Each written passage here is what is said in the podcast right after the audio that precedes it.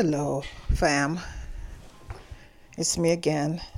This morning, I just want to talk to you just about a thought that's on my mind.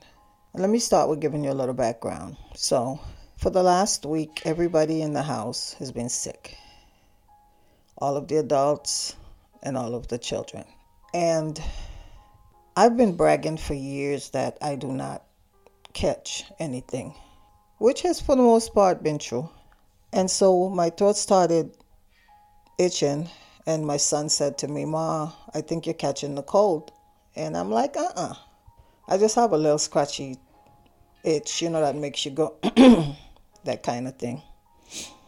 Anyway, about two days ago, I started really feeling that itchy thing. And I thought, mm, I can overcome this until the next day when I started getting this weird pressurized headache. And so I went to the store and got some cold medicine. Now I got the cold medicine and I took it. I went to bed. I got up the next morning, ate, took it, went back to bed. And I got up this morning and I'm feeling a lot better.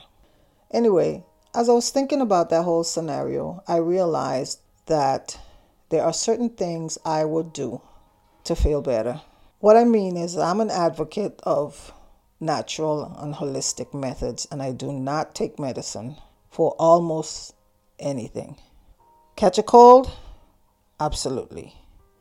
I will medicate that cold to death.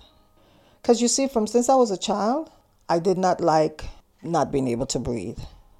I didn't like washing my hair and having shampoo running down my face.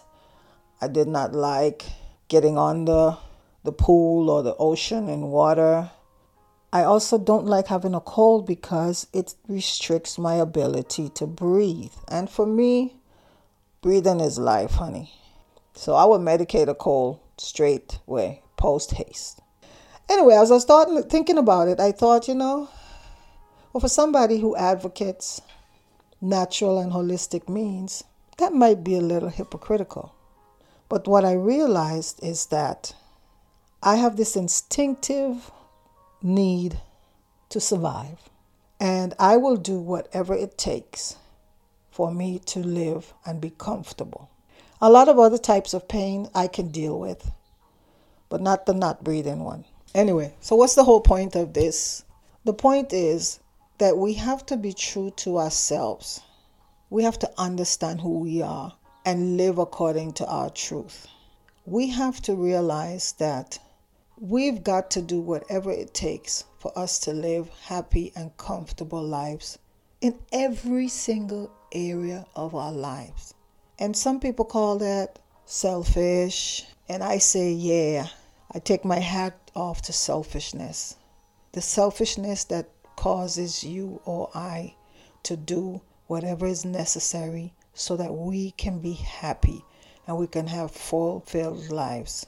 I always tell people, and I'll say it here in this um, venue, that selfishness is not the same as being self centered. When you're self centered, everything is centered around you. You are the center of the universe, and you hardly could care about what happens to other people or what other people's wishes are as long as yours is fulfilled. I'm not talking about that. I'm talking about selfishness that makes you consider your happiness, your comfort, your fulfillment first. And once you've considered that and made yourself fulfilled and happy and comfortable, now you are in a good place where you can now extend whatever other people need to for them to find their happiness and their comfort and their fulfillment. First, to thine own self be true. Not just authentic to yourself, but true to yourself as far as making sure that you are taken care of. And I just wanted to share that with you this morning. And I hope that, of course, this will bless some of you. And again, if you all don't agree with everything I say, that is fine because we don't have to agree on everything. We just need to love each other.